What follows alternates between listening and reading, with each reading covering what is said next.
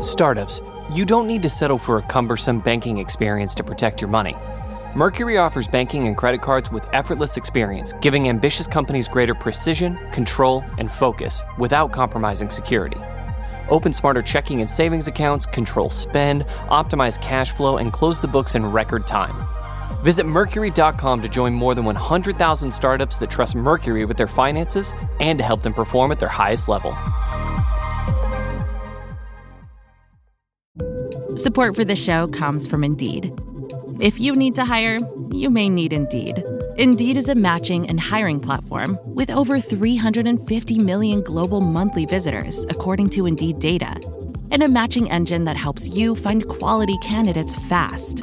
Listeners of this show can get a $75 sponsored job credit to get your jobs more visibility at Indeed.com slash podcast.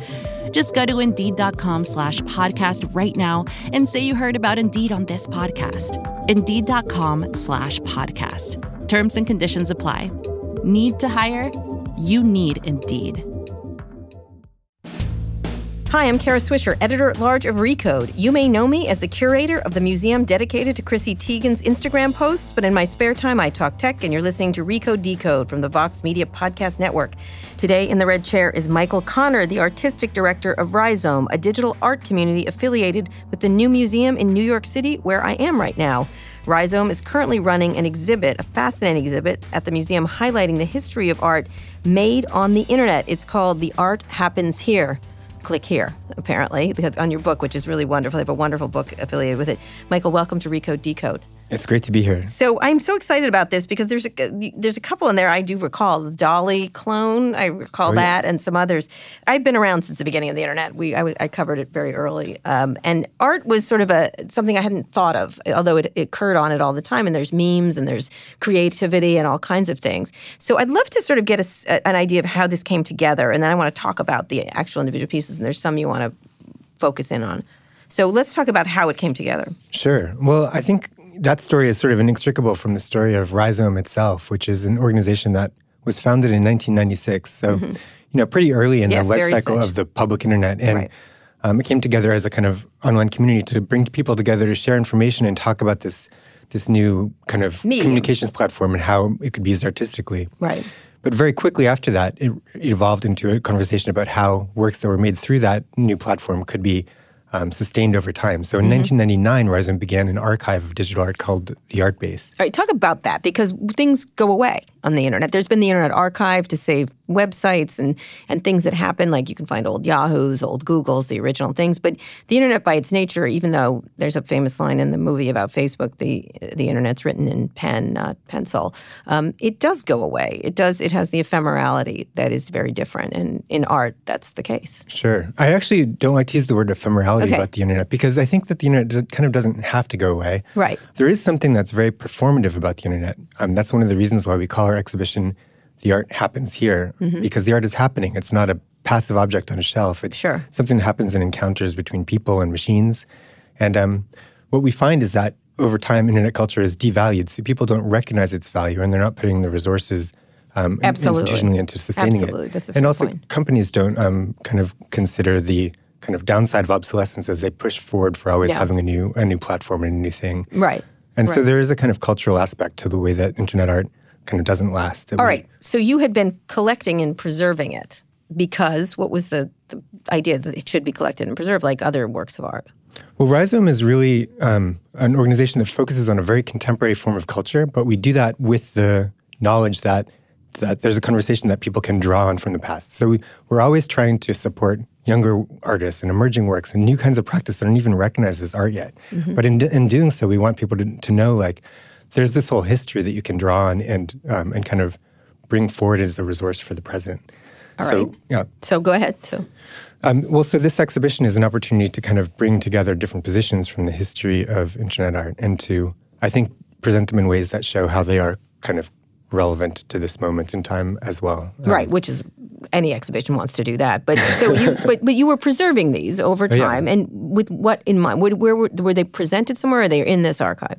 Well, the question of how to preserve internet art is like a really complicated and interesting one. But I think Rhizome has a particular take on that conversation. Um, you know, we're sort of interested in, in the idea of internet art being reperformed and um, and thinking about how this very active format can be, can, you know, can be treated in a way that doesn't fix it necessarily in a, in a given position, but instead allows it to to kind of live.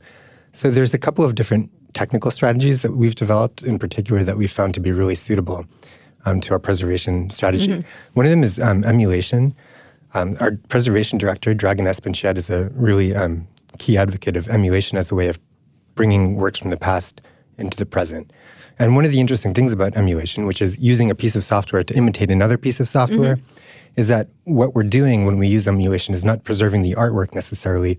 We're preserving the software that made it run. Mm-hmm. And so the, the real problem isn't keeping a hold of the work, but it's keeping a hold of all the cultural right. and technical context that surrounds it. Right which is kind of different than I think preservation in a museum traditional context. Well, except you know, it's interesting you say that because I was at the Smithsonian ten years ago, and they had all these computers they had to save because they were trying to save them for posterity, all the various computers and devices.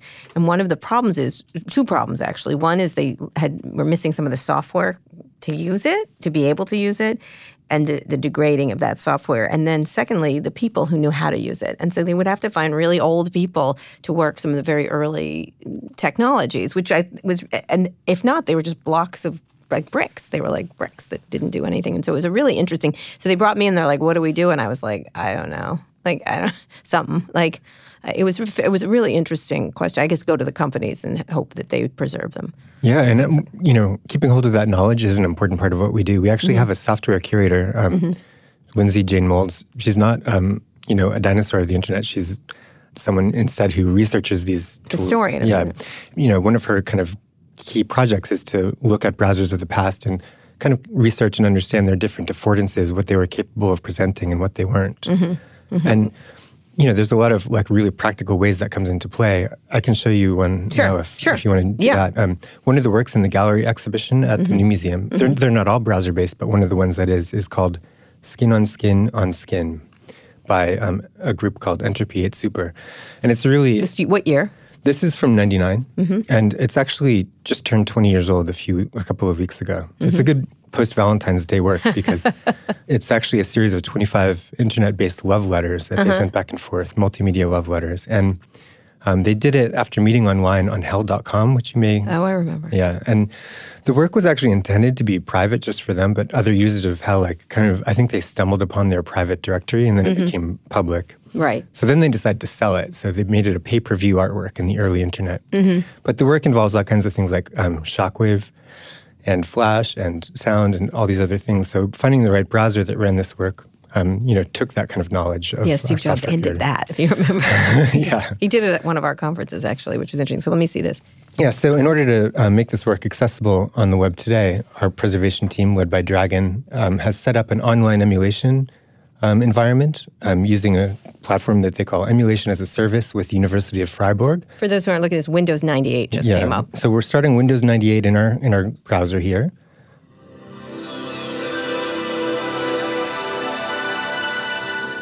So you know, Netscape just came up.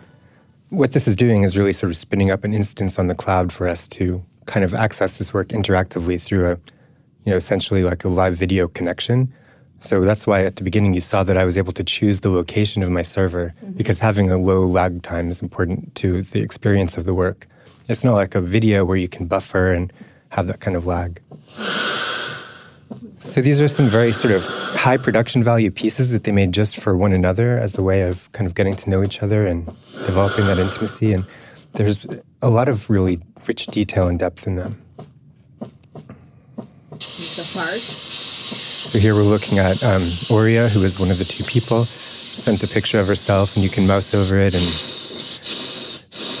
it animates the picture, and you can see her partner underneath.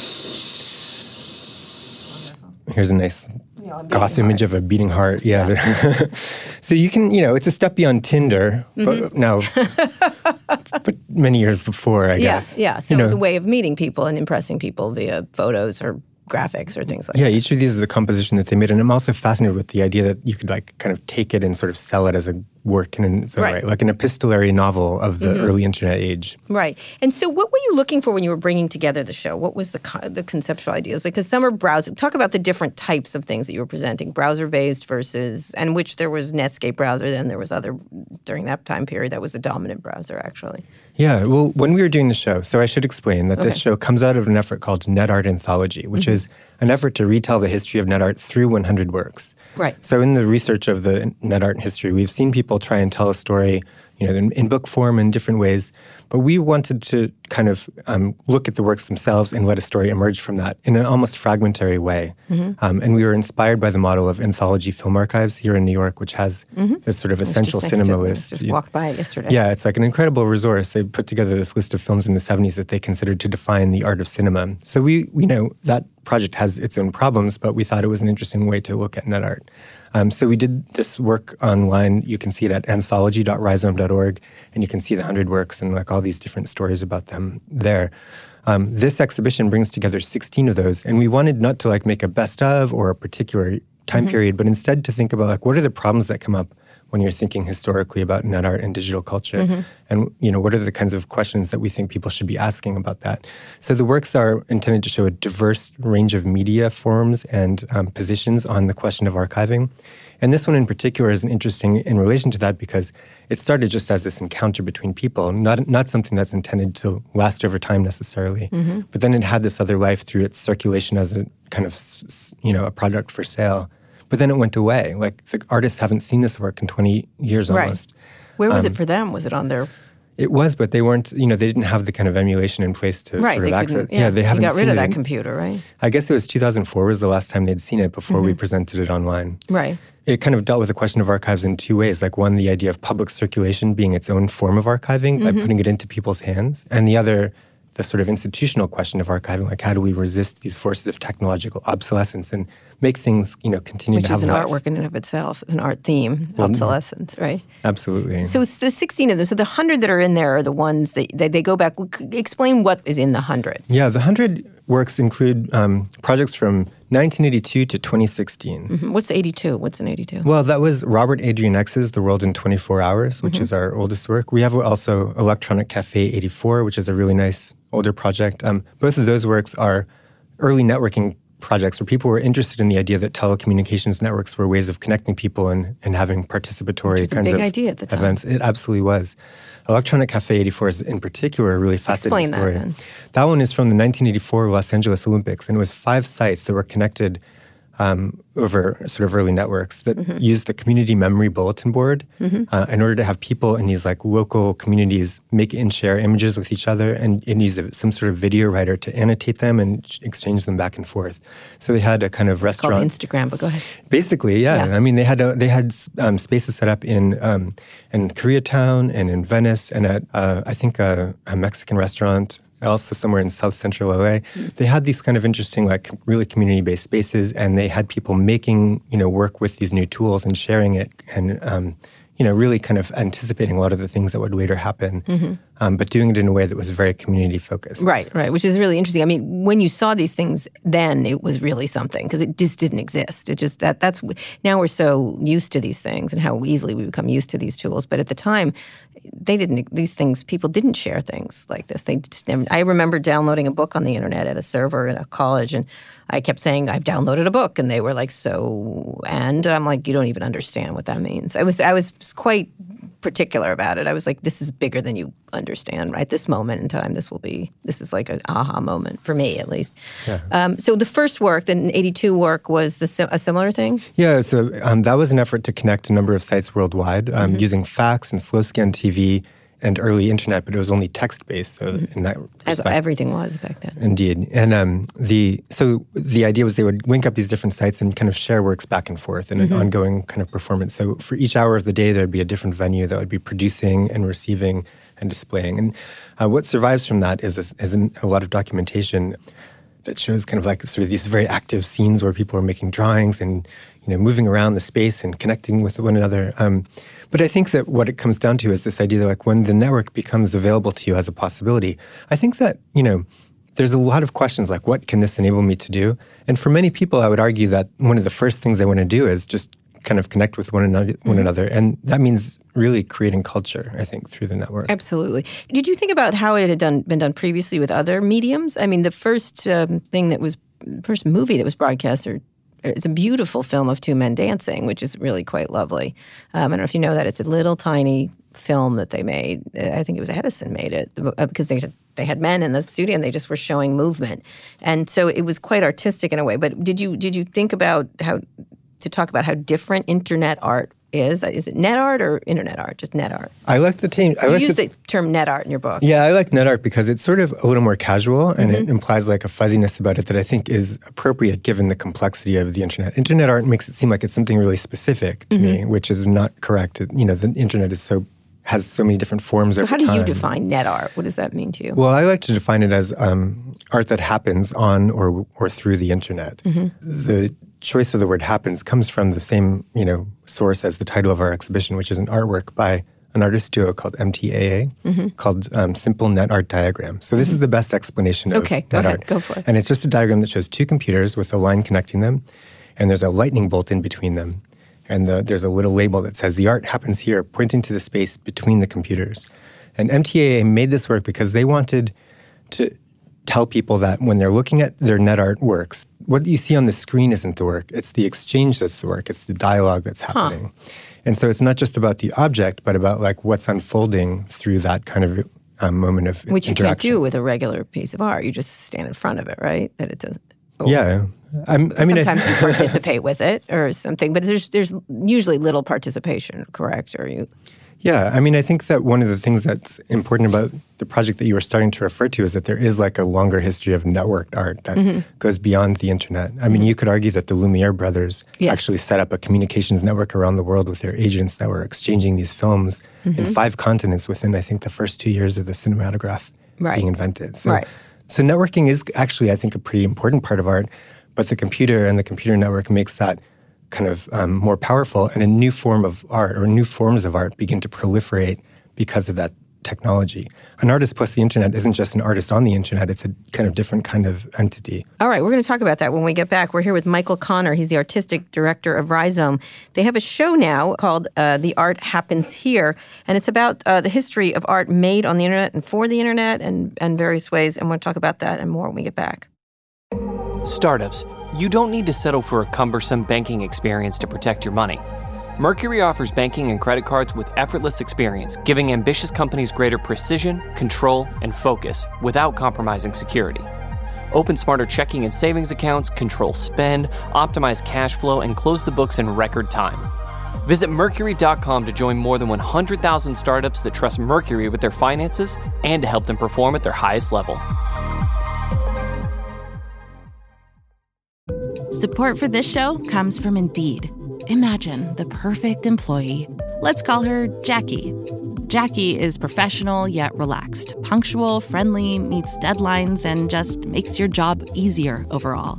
But the search for Jackie can be long and tedious, especially when you have so many other things on your plate. Indeed wants to help you find your next Jackie. Indeed is your matching and hiring platform with over 350 million global monthly visitors, according to Indeed data, and a matching engine that helps you find quality candidates fast. They leverage over 140 million qualifications and preferences every day, so their matching engine is constantly learning from your preferences. That means they can better connect you with your Jackie. And listeners of this show can get a $75 sponsored job credit to get your jobs more visibility at Indeed.com slash podcast.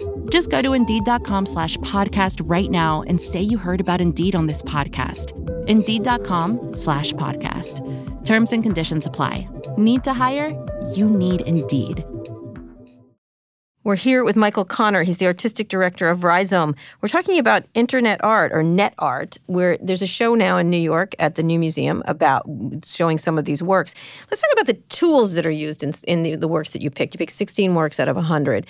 Browsers, obviously, the top use tool or of art, or because it is the communications vehicle for a lot of things, especially in the early internet.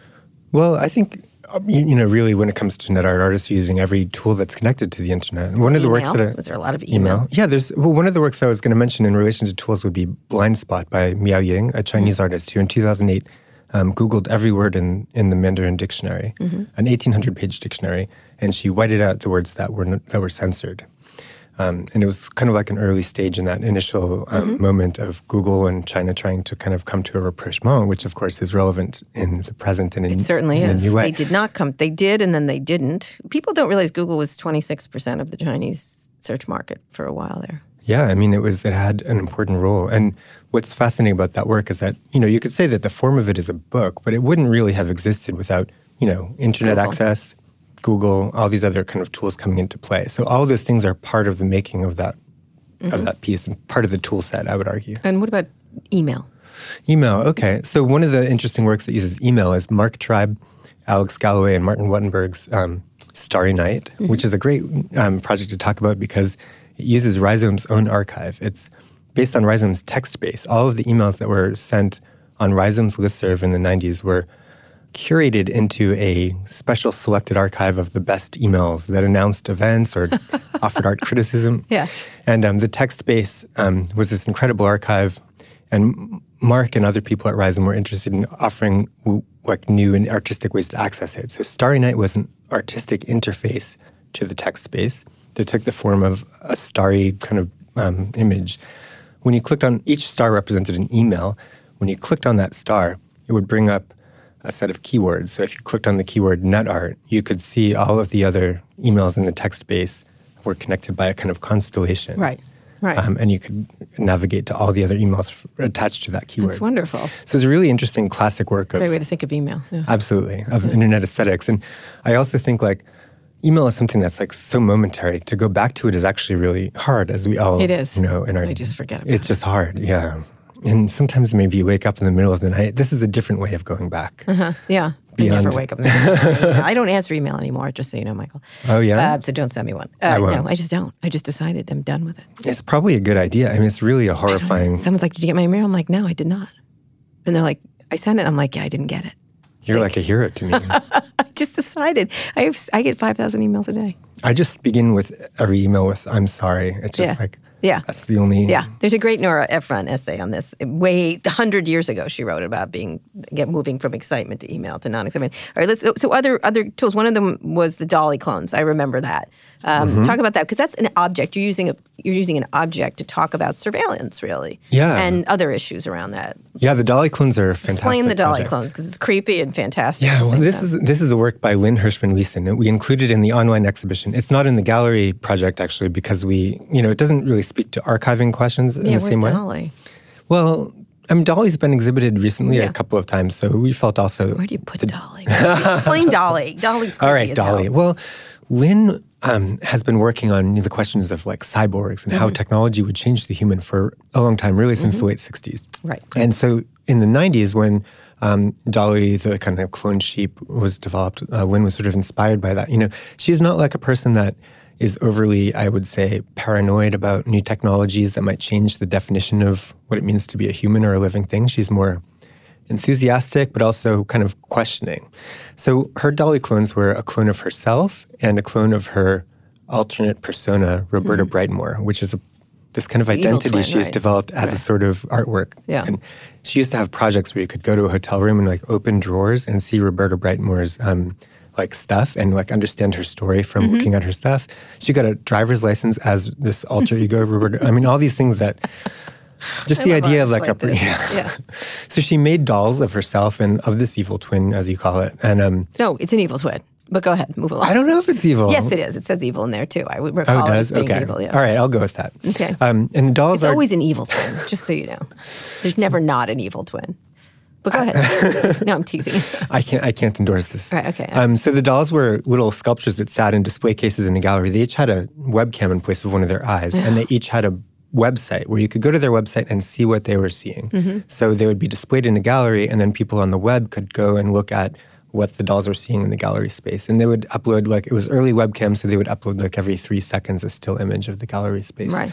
Um, so it was interesting as a way of thinking about like what like a networked vision might be. You Mm-hmm. know, now that we have cameras that are that we can call up all around the world, what how does that change our understanding of human vision? Mm-hmm. Um, and it was thinking about the internet user as a person who could see through the doll's eyes. Right. So as you click through, you could actually control the doll's heads uh, telematically from the web browser, Mm-hmm. and then you would click through and see these different provocations about what it meant to be a person that could see through the network in this way. Right. And also, right now, facial recognition, surveillance, all these issues around this, and, and, and robotics in terms of creating cyborgs, these ideas. Absolutely. I mean, I think that the understanding of what we think of as human is shifting as a result of technology. And, you know, this is a project I'm describing from the 90s that was obviously taking up these questions at an earlier moment in that discussion, which is, mm-hmm. I think, one of the reasons why a project like this is important to me because these conversations have a history that we can draw on and I mm-hmm. think help to contextualize where we are now in relation to things like facial recognition. Right. Were you, did you have to feel like you stayed relevant to what's happening now? Because all these issues are in these pieces of art uh,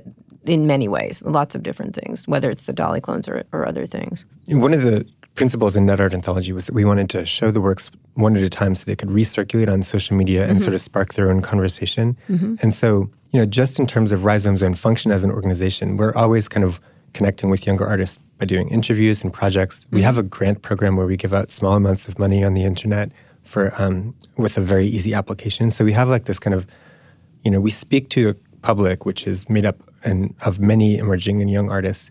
And so by recirculating the works, we found that it was sparking these kinds of conversations where people were encountering the works and kind of being inspired by them in ways that, you know, in, in some cases we might have predicted, and in some cases, um, kind of not. Like this morning, I was just looking at, well, this morning I was looking at a show at the Migros Museum in mm-hmm. Switzerland, and there's a couple of, you know, recent works that are shown in the foreground, one by the, a Chinese artist named Guan Xiao.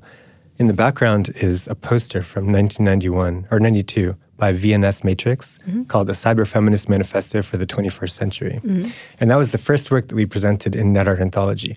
And I can't claim that we are the reason that it's there, but I Right. certainly feel like we've kind of put something forward into the world and it's starting to circulate on its own in a new way as a result. Well, that's interesting because did you imagine the people who were making this art at the time thought it would survive, or was it not? Was it made not to survive? I mean, did you think people then, when you choose to do an internet or a net piece of art, you- you're making a choice of possibility of. I don't want to again use the word obsolescence, but gone, like gone. I think that it varies. Some artists were thinking historically from the very start. Mm-hmm. For many artists, it never crossed their mind. And there's a lot of examples of people who I think didn't realize how attached they would be to the work that they made Sure. until it was inaccessible to them. And then they've, in some cases, experienced it as kind of like almost like a personal, like a real personal loss.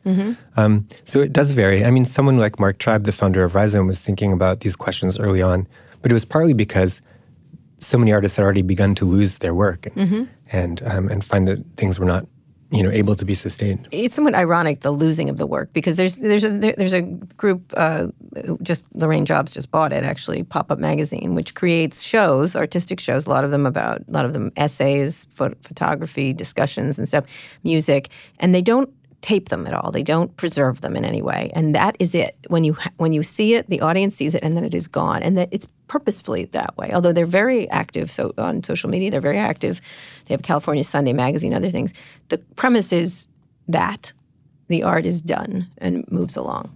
Yeah, and that is definitely a, a kind of aspect of net art practice too. The conscious decision not to hold on to something is really, you know, something that has its own artistic possibilities. So some of the works in net art anthology are only presented as kind of documentation. Um, there's a piece that is kind of an interesting one in that respect by Devin Kenny called Untitled Khalifa. And it's a performance that he did in, um, I think, 2013 in Mexico City. And he was interested in the new meme of Trayvoning, which is like kind of like planking, but done by what he describes as like really horrible people. Um, because Trayvoning was like lying down with Skittles and pretending that you were in the Yeah. pose of Trayvon Martin. Right. And Which was an internet meme. It was an internet. Terrible. Yeah, it was, I mean, really awful. And so Oh, Devin was much like, is awful. that that is, is one of the most yes. awful. But yeah, something is very awful on the internet. So he performed as he did a, his own kind of Trayvoning experience at this gallery space, and and it kind of um, you know was in Mexico City, so it was in a different context where people might have had their own associations. But he was interested in like embodying this very horrible position that people were taking, um, and then you know just you know it really kind of existed as a, a sort of moment in time. I think maybe another work that's sort of along those lines is Amalia Ullman's Ethera, which is an app that she developed. that was intended as a kind of anonymous social media project in response to the way that people were feeling so much pressure to brand themselves online, mm-hmm. especially around mental health. Um, people brand find, themselves. How explain that? Well, on, online, if you begin tweeting, for example, about your issues with um, depression, right. Soon you attract followers that want to see content about depression and you understand that when you tweet about depression in a certain way, you might get more likes. Mm-hmm. So there's a kind of incentive to talk about mental health in a certain mm-hmm. way that becomes part of like a public persona, and that isn't necessarily productive for someone who's using those tools as a way of actually dealing with mental health. Like maybe right. speaking to your followers isn't what you need. Maybe what no. you need is release and catharsis, yes. a sense of human connection. So Amalia created Athira as an app that was a little bit similar to something like Snapchat, where you could make posts that were attached to a map and the, the um, posts would be visible for a certain amount of time and they'd go away and they were always anonymous and so people were using it as a kind of like a shouting into the void project to kind of release something they had to get off their chest right um, and she did that for a while and the you know the idea was that the kind of like the posts themselves would disappear. But it was very difficult of course to make like entire social media platform as an artist that had you know an explicitly sort of anti-commercial vibe right. to it. Like right. no user profiles, no ability to capture any data from people. Mm-hmm. You know, there was no profit element to this project at all. So in the end of the project, she kind of staged a funeral for the app itself mm-hmm. as the kind of closure of it. Right. So none of the content is available. The app itself is gone, and the project is now at a close. No data. But, yeah. What? Yeah. Well, that was the. I guess she's not an internet company. She explicitly is not an internet company. Somebody the other day was describing how these companies got started, Google and others, that a lot of the data they originally collected was garbage to them. They didn't need it, and it turned out to be gold. You know, that they, it was just extra stuff that was part of the search process, and they figured out that it actually was valuable. Is there any data projects you think were interesting? The idea of what the data, using and abusing of the data, really? Yeah, there's, I mean, of course, this is a big conversation among yes. artists, and it has been for a while. Um, mm-hmm. Um, one of the projects that's in our gallery show is called Lungs by a duo called the from the UK called Yoha, mm-hmm. made up of Graham Harwood and Matsuko Yokokoji. And that project is using a database from the 1930s that was actually collected um, around the workers at a munitions factory in Karlsruhe, Germany, um, by the sort of Nazi officials that mm-hmm. ran that factory. They liked data. The Nazis like data. Yeah, and it was developed. I guess the database was developed using the punch card machines that IBM was supplying to right. the Nazi government at that point in time. So, I in the project they show in the gallery, they use this database and they kind of give um, a breathing sound to each entry in the database, which represents an enslaved worker. So, as a way of kind of rehumanizing the people that were um, suffering under this regime mm-hmm. um, through the data set that was created to oppress them. It's the idea of a, a kind of software memorial to them mm-hmm. using sound. And I was interested in this project as a way of thinking about the whole concept of like the database as being something that kind of controls us, but looking further back into its history. Mm-hmm. Um, and um, and you know, in a way of like and giving it meaning, giving it meaning, and giving it um, emotional depth. Absolutely, because each piece of data is a person in some way or some piece of a person. We're here with Michael Connor. He's the artistic director of Rhizome. We're going to take a quick break again now, and we'll be back talking about where art on the internet is going and a little bit about stuff that already gets created every day and if that's art or not. When we get back, they have a new show at the New Museum in New York City. It's called The Art Happens Here, and it's about net art. Wow, that guy means business. Just an amazing player. No, not him, the sports photographer behind him. Uh, what? He has a business bank account with QuickBooks Money where he earns 5% annual percentage yield, so he's scoring big on and off the field. You might even say he's the MVB. MVB. MVB? The most valuable business. Making your money work harder. That's how you business differently. Intuit QuickBooks. Banking services provided by Green Dot Bank. Member FDIC. Only funds and envelopes earn APY. APY can change at any time. This episode is brought to you by Kia's first three row, all electric SUV, the Kia EV9, with available all wheel drive and seating for up to seven adults. With 0 to 60 speed that thrills you one minute and available lounge seats that unwind you the next. Visit kia.com slash EV9 to learn more. Ask your Kia dealer for availability. No system, no matter how advanced, can compensate for all driver error and or driving conditions. Always drive safely. We're here with Michael Connor, the artistic director of Rhizome. They have a show in New York City at the new museum called The Art Happens Here. It's about net art. And we're talking about a lot, you were talking about a lot of different things that people use and the tools they use, whether it be email or browsers or Flash or various things to create art.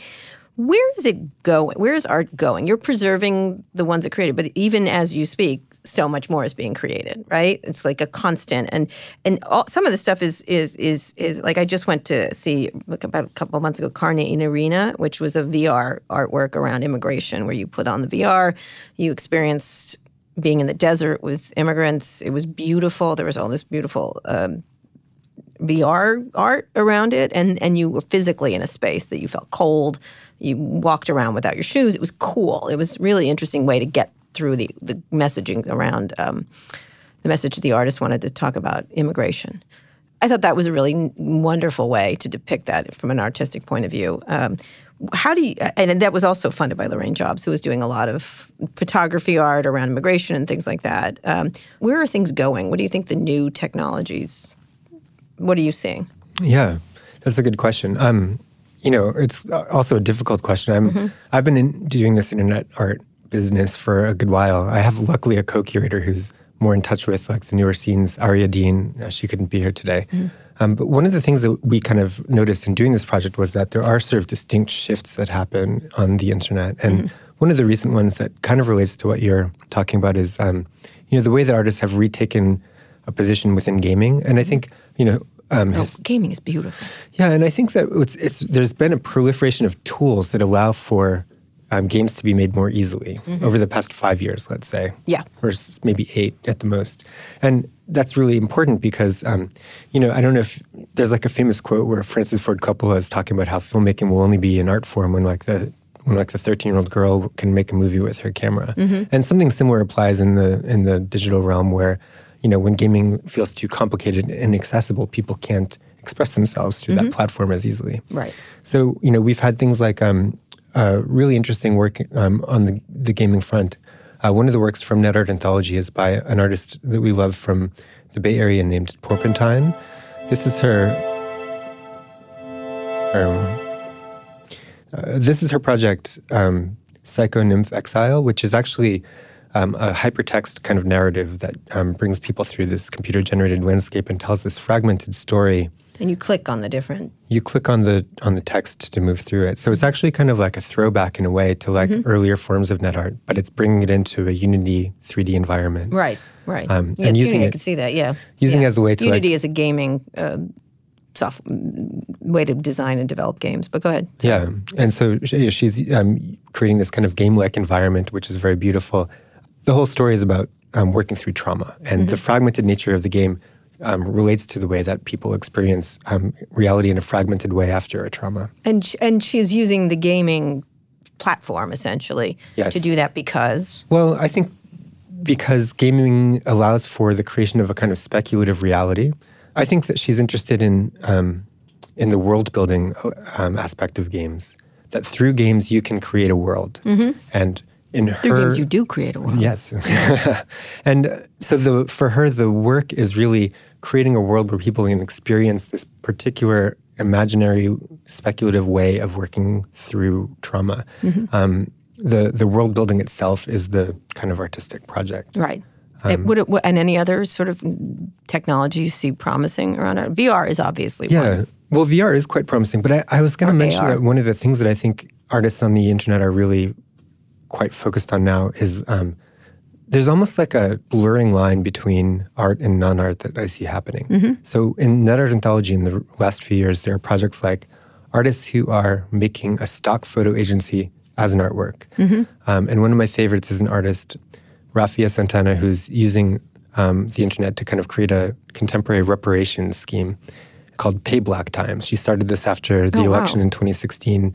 And it was basically like um, playback time. yeah, pay, pay, black time. Playback yeah. time. Okay. Play. Yeah, and it's it was you know she was like thinking about the election and mm-hmm. how um, she was seeing like a lot of white guilt being circulated online, mm-hmm. and she was like, let's turn this into a resource. So her project is that white internet users can buy meals for black um, artists and internet users, mm-hmm. and she facilitates that and oh, has wow. done so successfully for um, you know, for a couple of years. So there's you know gestures like that which are like really material and they're you know they're quite economically oriented in a way and they're a little bit like it can be diff- difficult to differentiate in a sense between mm-hmm. like what's art and what's just a thing in the world so let's just talk about what's just a thing because there's a lot of things that are published on the internet that are quite creative. And you know what I mean? For all the dreck that's out there, and, and there's plenty, you can do lots of art about the dreck that's on the internet. The reactive and quickness of it, some of it is just Twitter can be very beautiful in a weird way. It can be funny. It can be moving. Um, lots of things you see on the net can be like even Tinder has a poignancy to it, right? Doesn't it? It kind of does when how people pick pictures. You could see artists taking advantage of, of of all these things. Facebook probably there's probably like a wonderful thing to be done artistically about Facebook.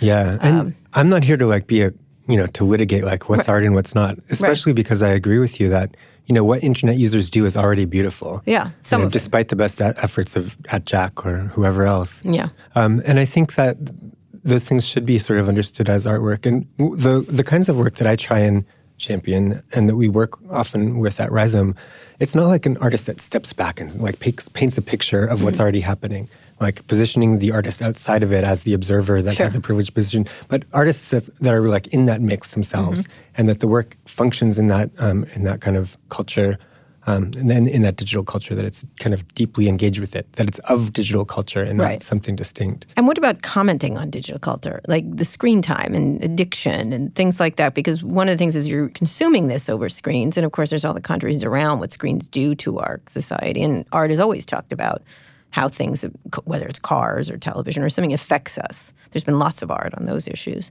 Is that something you think will be part of it, or, or what these they're using mediums that could be damaging to the society at large and things like that? Yeah, I mean, I think that the question of like screen time is a complicated one.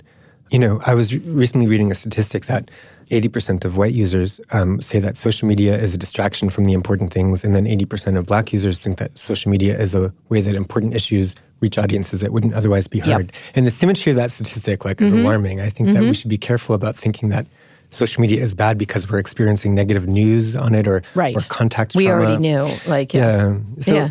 that's I mean, a really good but point. all of these things wow, surface in artist work you know and like we every year we run a micro grant scheme in the summer so people can apply with like their random idea mm-hmm. for a small grant um, from Rhizome and I think through that we really surface like what people are interested in making work in response to now. And certainly, like one of the things that I think has been emerging is just, you know, imagining that we're at this point where the internet does show signs of kind of fracturing. Mm-hmm. Um, you know, we're starting to see things like Russia doing an experiment where they're trying to disconnect from the internet for yeah. a day.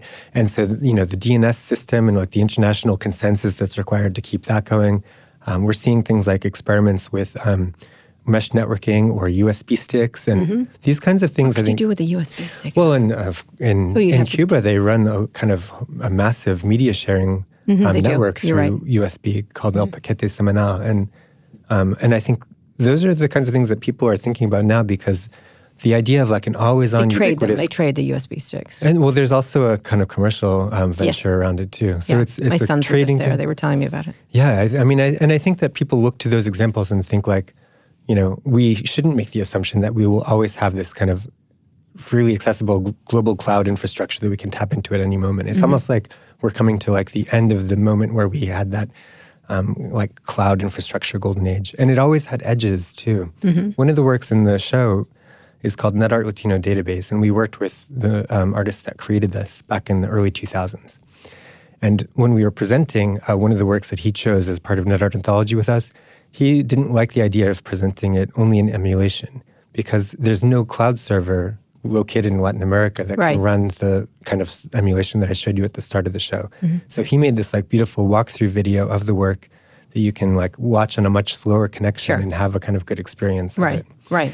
And so that kind of thinking like that, um, uh, you know, it's kind of always existed, um, and I think it's maybe coming into view now in a new way as these kinds of resource pressures. Sure, absolutely. Uh, uh whether we're going to be able to access it, that is true. You could do it in a different. You can present it in a different way because a lot of these, I, I, they must be dying like other people to use all the latest tools, like right to pick things and things like that.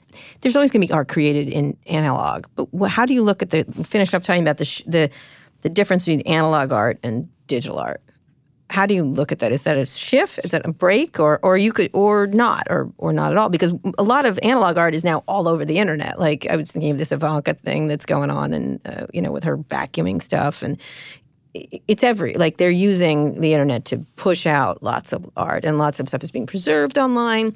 Everything from the Dead Sea Scrolls to you know, there's all kinds of things. That's not art, but it's being preservation is happening on the internet in ways that we couldn't have imagined. Is there a break between the two of them, or do you see where do you see that going? I mean, I see both continuity and change, and certainly in this project, um, you know, thinking about how networks um, have always been a part of art making has tried to inform. We tried to ha- have that inform our thinking, but um, the computer is really a transformative tool, and I think it's you know, it's like that thing. Um, there's a famous kind of NRA quote, you know, that people uh, guns don't kill people, people kill people. But of course, the reality is as people, but go ahead. what's that? People with guns kill. Exactly. Well, people plus gun is different than just people, right. Mm-hmm. and artist plus computer is different than just artists. And I think that um, you know, understanding that there is a kind of material difference that happens when um, when work is made in this way and circulated in this way is important to thinking about how how to sustain that work over Mm-hmm. time and preserve it. And do you think artists are relying more on these digital tools, even art, even Well- and everybody's using in some way is using these digital tools? Does it change the way we think of creation of art? Absolutely. The idea that you can make work on canvas for an online audience is such an interesting one. And artists have thought through that carefully. Um, one of the works in Net Art Anthology by Artie Vierkant is called Image Objects. It's a series of works that there are two dimensional pieces that look like sculptures when they're photographed and circulated online. So they're meant to look different for a web visitor and a gallery visitor. And this was already a way of thinking about like how do I use the gallery space as like a networked environment, um, presenting work for people all over the world to look at. I would argue that the Ivanka Trump performance of someone vacuuming is a performance that's staged for the internet. Absolutely, And 100%. And that results in a different kind of work being made. Commentary, everything's Yeah. part of it. The commentary, the outrage over it, the delight over it. It's really, it's an interesting. So ultimately, it's all net art now. It's all net out now. All right, I want to end on that. Do you imagine a day when there's just not everything will be in this sort of holographic? You know, you could see, you could see where it could go. It could bring more art to people because they get to see more, or it could create this sort of strange. Like, do you, what happens to galleries going forward? The physical galleries. Well, you know, galleries have surprisingly withstood a lot of shocks already mm-hmm. as technology has changed. I think mm-hmm. that, you know, at the moment, the um, there's still something different that you get from standing in a space with people and moving your body around that you are not getting other places. I imagine that in the future, the real question will be not that those places won't continue to exist or won't continue to be important, but it sort of becomes a question of access. Like, is it easier in the future to visit spaces virtually, or does the apparatus needed to visit them virtually become hard to get? You know, I really think that um, It won't be. you don't think so. No. There you go. Remember, I remember suitcase telephones. Now everybody has one. Well, I think that like the question of like what is consciousness or something, which is something that some of the artists in Net Art Anthology think through, is going to you know is going to mean that we have um, work that can address us in you know very different ways than what we've seen so far. Yeah. Those kinds of like refiguring consciousness through technology, new new ways of like accessing the brain directly outside of the sensorium. Those things will like allow Yeah. for different artistic experiences. Absolutely. And we haven't even gotten to the haptic touch. Oh yeah, it's gonna be, it's gonna be wild. It will be wild. Yeah, it will be wild. anyway, Michael, this is riveting, and I'd love to talk more about it. I'm going to come visit the show. I urge you all to go look at it online. It's at the New Museum if you're in New York City. The art happens here. Thank you so much for coming on the show. And thanks to all of you for listening. You can find more episodes of Recode Decode on Apple Podcasts, Spotify, Google Podcasts, wherever you listen to podcasts. And please tell a friend about the show. You can follow me on Twitter at Kara Swisher. Michael, where can people find you and this show online? They can find the online show at anthology.rhizome.org. They can email me at michael.connor at rhizome.org. Mm-hmm. All right. And they should buy the book. Okay. And you, you were displaying some of this on Instagram. You're using all the social media yeah, tools. yeah. When we present new works on Net Art Anthology, which continues through May, they can see those on um, our Instagram account, which is rhizome.org, all spelled out, or twitter.com slash rhizome, and also apply for grants if they have artistic. yeah, this summer we'll have the micro grant call coming up, so sign up to our mailing list to hear about that. Great. Thank you so much. Now that you're done with this, go check out our other podcasts, Recode Media and Pivot. You can find those shows wherever you found this one. Thanks for listening to this episode of Recode Decode, and thanks to our editor, Joel Robbie, and our producer, Eric Johnson. I'll be back here on Wednesday. Tune in then.